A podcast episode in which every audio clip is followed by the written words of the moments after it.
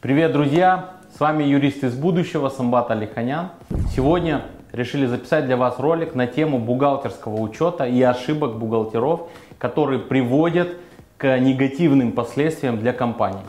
Этот ролик мы записываем по мотивам работы за последние 6 месяцев, когда в ходе выездных налоговых проверок выяснялось, что бухгалтера совершали ошибки, либо намеренно искажали отчетность, когда выяснялось, что бухгалтера воровали деньги в компаниях. И для этих целей я сегодня пригласил Анару. Привет, Анара. Привет. Анара это супер специалист в сфере бухгалтерского учета. У нее своя компания в сфере бухгалтерского учета. Она ведет э, мою компанию, обслуживает многих наших клиентов. Я думаю, что она лучше, чем э, кто-либо другой, сможет нам рассказать, как проверить бухгалтера и в каких вообще вопросах бухгалтер может обмануть. Ну что, Анара, готова? Да, конечно. Супер, погнали. Смотрим внимательно.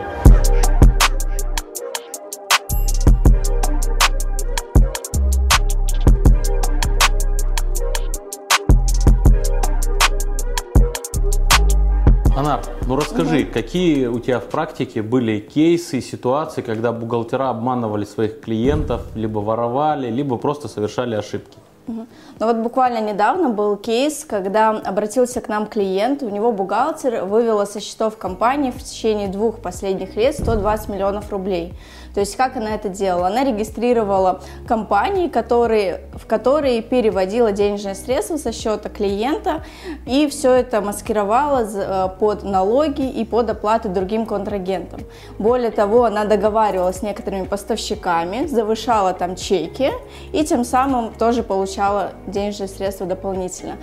Как все это узналось, к клиенту пришел АБЭП, поскольку одна из этих компаний занималась обналичиванием денежных средств и незаконной э, деятельностью по предоставлению кредитов и займов. И, в общем-то, помимо того, что у клиента вывели денежные средства на сумму 120 миллионов рублей, так еще и он попал под проверку УБЭП. Вот пример э, еще одной ситуации, это когда бухгалтер указывал, что существует кредиторская задолженность в балансе, я не знаю по какой причине, ты сегодня расскажешь. И в ходе выездной проверки то начислили 40 миллионов налога на прибыль по кредиторке, которой больше трех лет. И это угу. просто э, ошибка, либо намеренное искажение отчетности бухгалтера, которое привело к таким результатам. Да, как я часто говорю, на самом деле хороший бухгалтер стоит дорого, а плохой еще дороже. И практика это только подтверждает. Таких случаев мы можем рассказать сотни. Я в своей практике встречал тоже много раз. Поэтому, Анна, расскажи сейчас вообще, каким способом бухгалтер может обмануть своего клиента. И вот угу. из этого мы поймем вообще, что делать. Ну, первое, что может сделать бухгалтер, это, конечно, воровать. Это то, о чем мы сегодня уже начали говорить. То есть выводить денежные средства со счетов компании под различными способами. Конечно, для того, чтобы это предотвратить, можно организовывать банковскую процедуру внутри компании, да, следить за тем, как производятся платежи и их контролировать. Второе, за счет чего бухгалтер может обманывать, это мертвые души.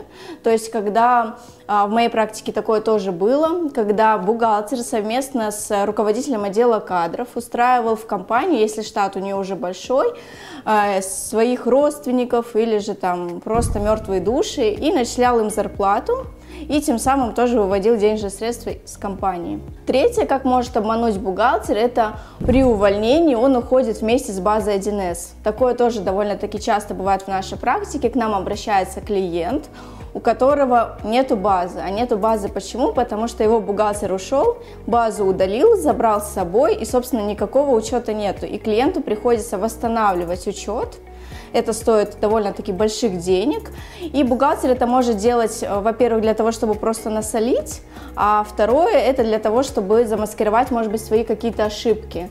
То есть он э, э, неправильно вел учет, переживает за что-то, и когда уходит, забирает базу с собой. Для того, чтобы этого не было, тоже, конечно, можно организовать сервер, где база 1С будет в день по несколько раз копироваться, и в случае, если бухгалтер уходит и даже ее удаляет, с помощью айтишника ее можно восстановить. Ну и четвертое, это такой, на самом деле, не прямой способ воровства, но когда бухгалтер переплачивает преднамеренно налоги. То есть он э, переживает, что если будет маленькая налоговая нагрузка, считает лучше заплатить побольше.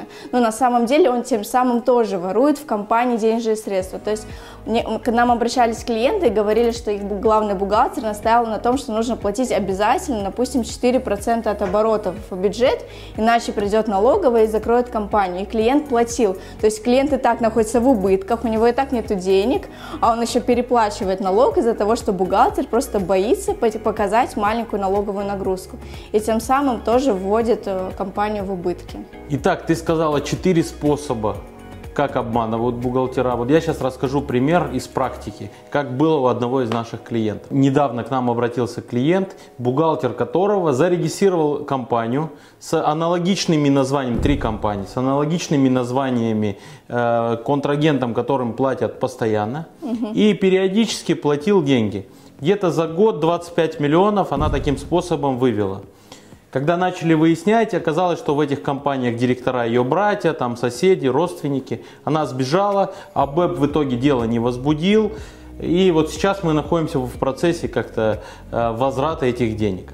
Вот расскажи теперь по вот этим мотивам и способам, воровства либо обмана руководителя, как этого избежать из твоей практики, что нужно внедрить в компанию, чтобы избежать э, вот таких вопросов? Первый способ, как проверить э, бухгалтера, э, это организовать внутренний инициативный аудит. Часто этим компании пользуются, они пред, э, подключают в работу налогового консультанта или аудитора, который приходит, проверяет бухгалтерский налоговый учет и предоставляет собственнику заключение о том, как правильно и корректно ли ведется учет, как посчитаны налоги. И э, тем самым можно получить такой взгляд со стороны от профессионала, который посмотрит, как бухгалтер ведет учет. Иногда также можно внедрить налогового консультанта, который будет параллельно с бухгалтером работать в течение определенного времени и скажет э, сделать свой вывод, заключение о том, насколько правильно бухгалтер работает. Вот у меня сразу возникает вопрос, страх предпринимателей. А не узнает ли об этом налоговая, если сторонний человек придет и посмотрит э, бухгалтерский учет? Во-первых, с аудитором а, заключается соглашение о неразглашении, и тем самым, а, поскольку это внутренний инициативный аудит, аудитор не имеет права предоставлять заключение. Даже если компания платила аудитору за проведение аудита со счета компании и начинается проверка, а, налоговый орган может запросить это заключение, но собственник вправе его не предоставлять, потому что там раскрыты все риски.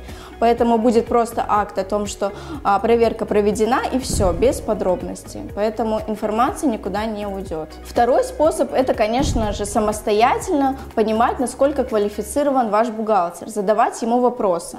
Например, спросить, а когда срок сдачи НДС? Или когда нам нужно заплатить налог по упрощенке? То есть смотреть, в принципе, насколько бухгалтер владеет сроками сдачи отчетности, тем более они периодически меняются, и смотреть, насколько он, в принципе, понимает а, текущее законодательство.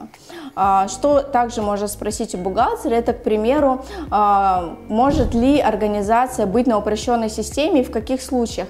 Потому что зачастую бухгалтера знают только про лимиты на упрощенке, но а, вот в нашем случае, какой, какой даже был кейс, а, у клиента в долю участия компании вошла другая ООшка, с долей более 25%. И бухгалтер просто не предупредил, что в этом случае на упрощенке работать нельзя.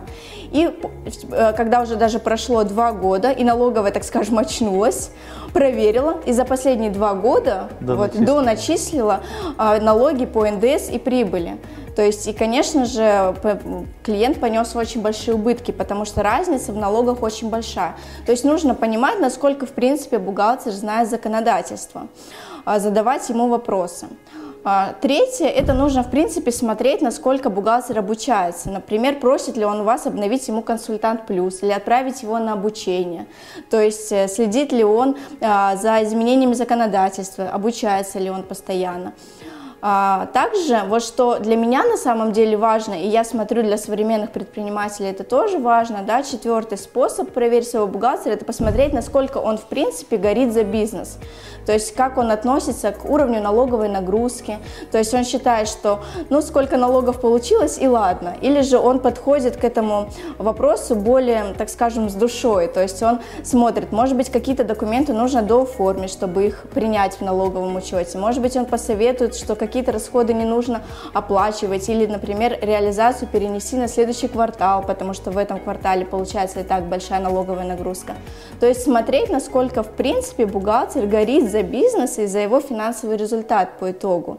Или же он относится так более, ну, как бы, более отстраненно и считает, что налоговая нагрузка это не его забота, а ложится только на плечи предпринимателя. По налоговой ага. нагрузке у меня возникает вопрос. Вот сколько нужно платить налогов, ага. чтобы к тебе не пришла налоговая? Мне, по крайней мере, так часто спрашивают.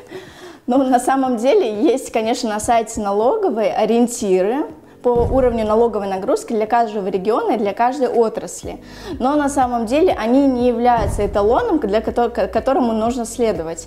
То есть для стройки, к примеру, там довольно-таки высокие показатели налоговой э, нагрузки, поскольку считается, что это довольно-таки прибыльный бизнес. Но это не значит, что компания в строительной сфере обязательно должна платить вот согласно тем показателям, которые указаны на сайте налоговой.